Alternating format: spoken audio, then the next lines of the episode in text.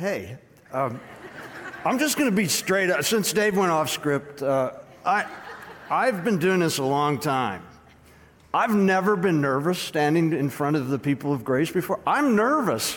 It's like, what could I possibly have to say that you'd be interested in after what we've been talking about? I mean, why we're, the reason we're here is to celebrate the Care Center, and then I have to get up and preach to you.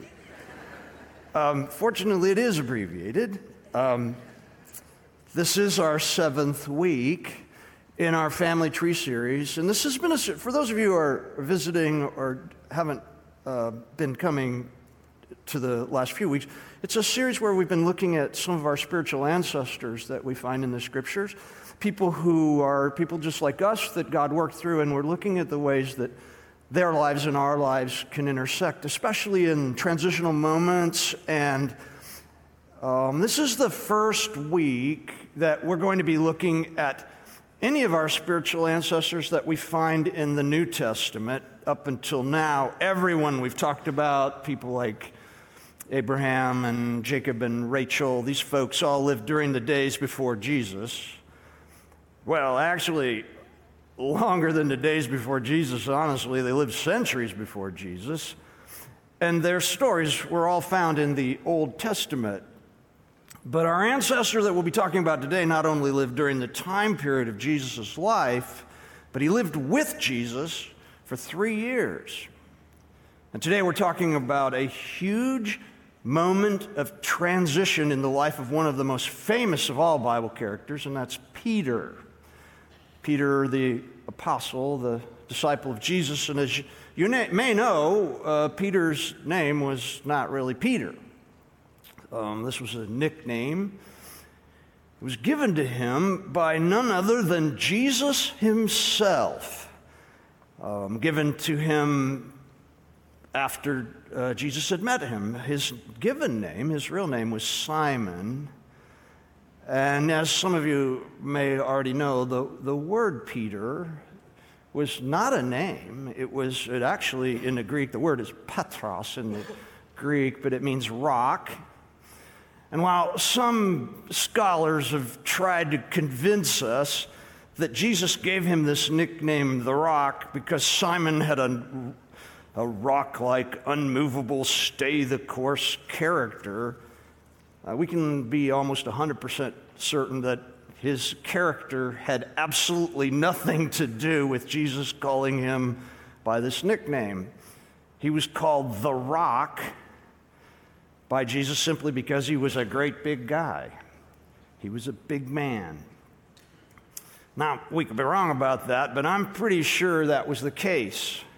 But with this said, just because Peter was a big, strong looking man who'd spent three years closely following Jesus as one of the three insiders of the disciples. He had great access to Jesus. He and two other men had closer access to Jesus than any of the other disciples, even.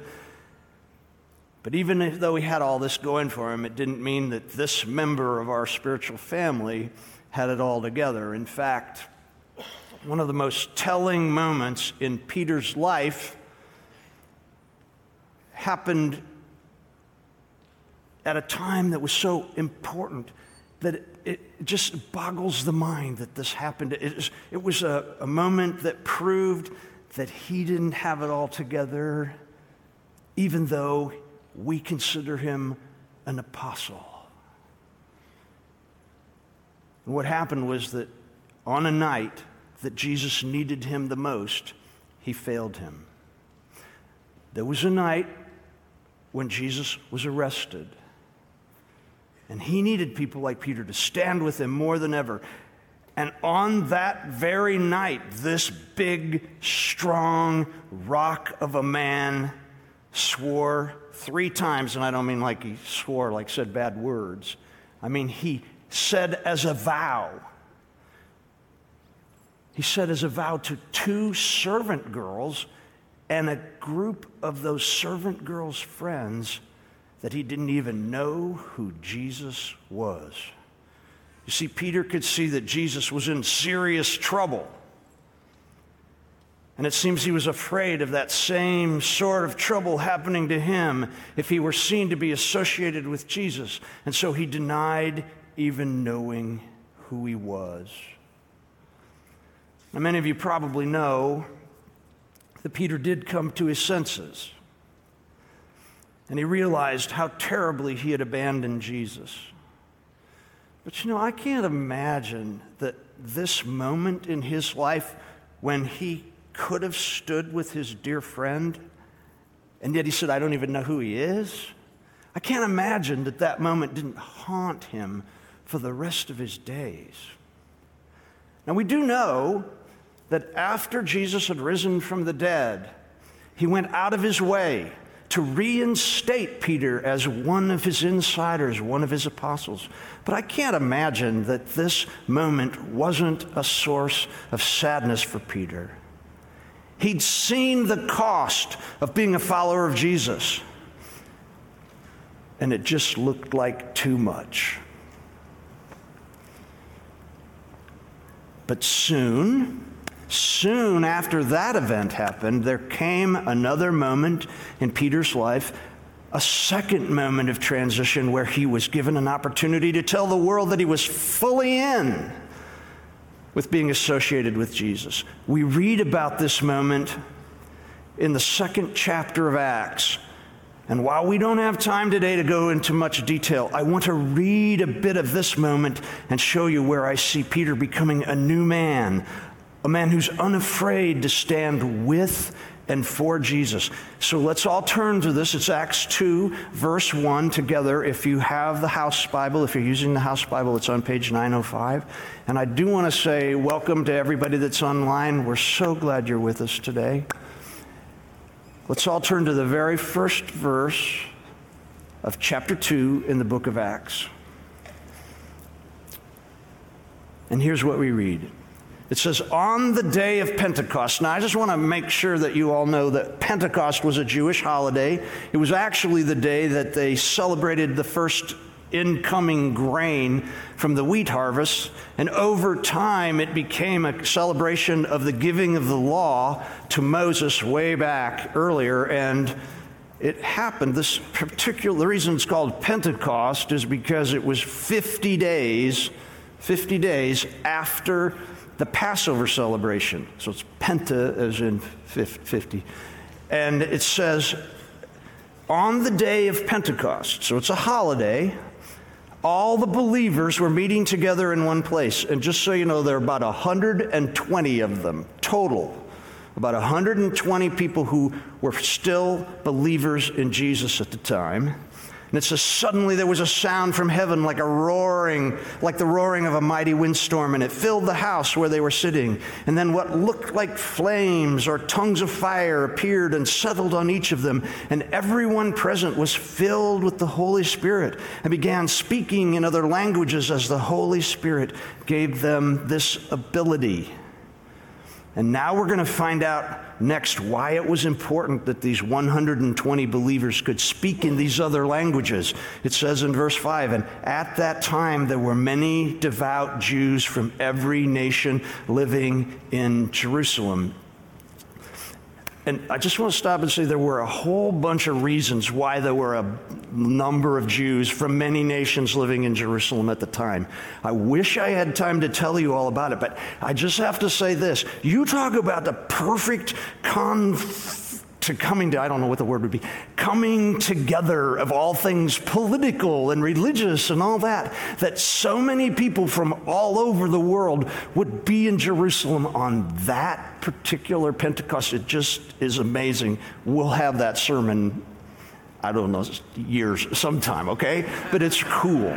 Anyway, on it goes, and it says, When they heard, this means all those people from all over the place heard the loud noise, everyone came running, and they were bewildered to hear their own languages being spoken by the believers, and they were completely amazed. How can this be? They exclaimed. These people are all from Galilee, and yet we hear them speaking in our own native languages. Galileans, by the way, were considered by the uh, genteel upper crust of Jerusalem to be uneducated yokels.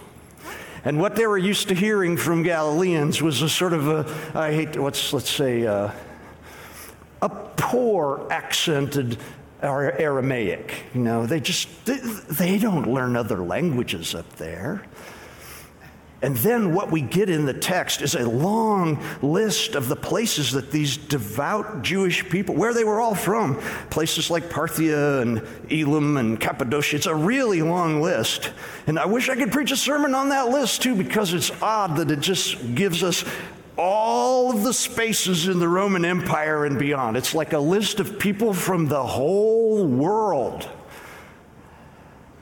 And then it says, and these, these people are saying, and we all hear these people speaking in our own languages about the wonderful things God has done. And they stood there amazed. What can this mean? They asked each other.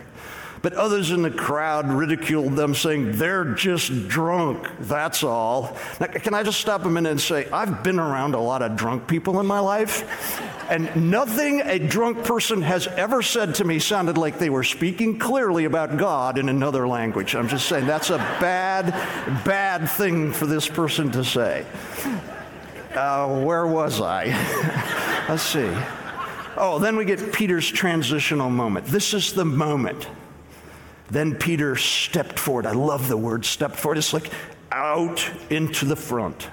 Peter stepped forward with the 11 other apostles and shouted to the crowd, Listen carefully, all you fellow Jews and residents of Jerusalem.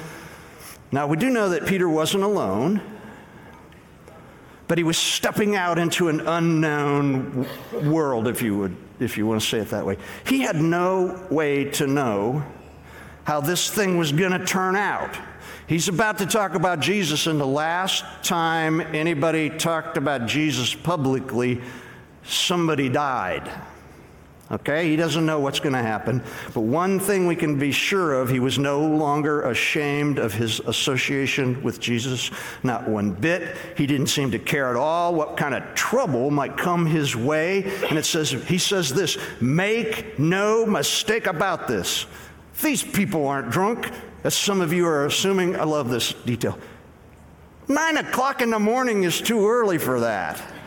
No, what you see was predicted long ago by the prophet Joel. And then what he does is he proceeds to preach this monster sermon. And in it, it's essentially, it says, like, this is like the summing it all up. It says, God publicly endorsed Jesus by doing powerful miracles, wonders, and signs through him. And he should have been welcomed as the Messiah and not put to death on the cross. And then he says this, drop down to verse 32. He says, God raised Jesus from the dead, and we are all witnesses of this. And now he is exalted to the highest place of honor in heaven at God's right hand. And the Father, as he had promised, gave him the Holy Spirit to pour out upon us, just as you see and hear today. And here, look at verse 36. It says, So let everyone in Israel know for certain that God has made this Jesus whom you crucified, to be both Lord and Messiah. Now, I just want to say one quick thing about those two words. Lord was reserved for Caesar only. You didn't use the word kyrios to speak about anybody but Caesar. It was a crime. And Messiah said to the Jews, This is the one that we have been waiting for for centuries. He has come to take over and bring God's kingdom into the world. I can't tell you how powerful that statement would have sounded in the moment. And then once Peter really had their attention, he went on to strongly urge everyone who was gathered that day to repent and follow Jesus. And about 3,000 people did. That's a big crowd. 3,000 people said, I'm in with you, Peter, on Jesus. And the church was born. And Peter had no idea what was coming. And he had no idea where that what him stepping up in this way would lead, where it would lead him or anybody else. But he did it because he knew that he had to step up and take the bull by the horns and shout it out that Jesus is the Lord and Jesus is the Messiah. Now, I don't want to be too bold here, but Peter's this has to be done attitude, his this is what we've been commanded to do, so we will do it even if we have no way of knowing how it will turn out. That stance of his was exactly the same attitude that we, we had 11 years ago when we realized we had to do something. I, I know this seems like a jump, but we knew there were just too many people out there who needed help with food and with being given dignity.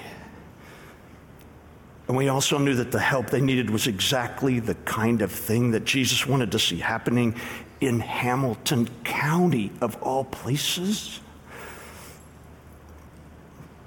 We didn't know if it would be successful. We didn't know what it would become. We didn't know what it would cost. We didn't know anything, but I can say without a doubt that our stepping out has led to one of the greatest, if not the greatest, moment of transition in the life of Grace Church. It all happened when the people of Grace Church said together, We have to do this. We have to step out. And now, 10 years later, look where it's taken us. I want to say it straight up. I can't take credit for any of this.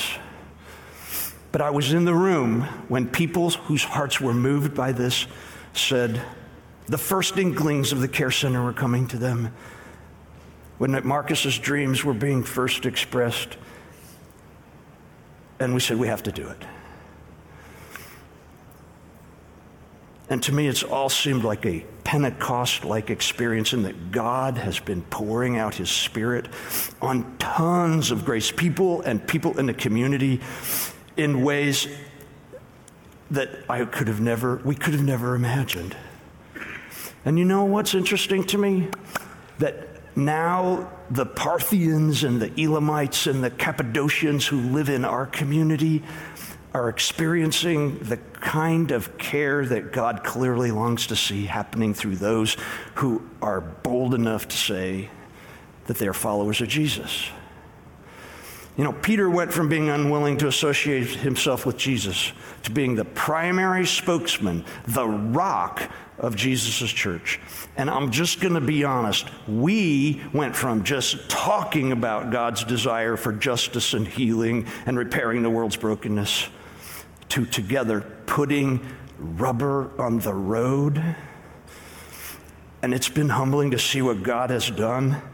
And there, I have to say it, there is an excitement and waiting in anticipation for all that God will continue to do through this community and in this community. And who knows what will happen? Who knows what can happen if we simply stay willing when we hear the Lord asking, Who should I send? when we say, Here we are, send us. Let's pray. Father, um, it's an honor to speak on your behalf to your people. It's an honor to be able to say that we are serving you and that you are changing people's lives through us. Father, we thank you for trusting us to carry your name into the world. I pray that you will continue to pour out your spirit in us and through us in ways that heal the broken places of the world, and that we will be a community that not only changes the world for your name, but that brings great honor to your Son, who is the Lord and the Messiah. I pray these things in His precious name. Amen. Thanks for watching, but don't stop there. We want you to find community at Grace Church, and the first step in doing that is going to gracechurch.us/hub. There you'll find other sermons, details about upcoming events, and other important announcements. And make sure you subscribe to our channel so you don't miss out when we post something new. Thanks again for watching. We'll see you next time.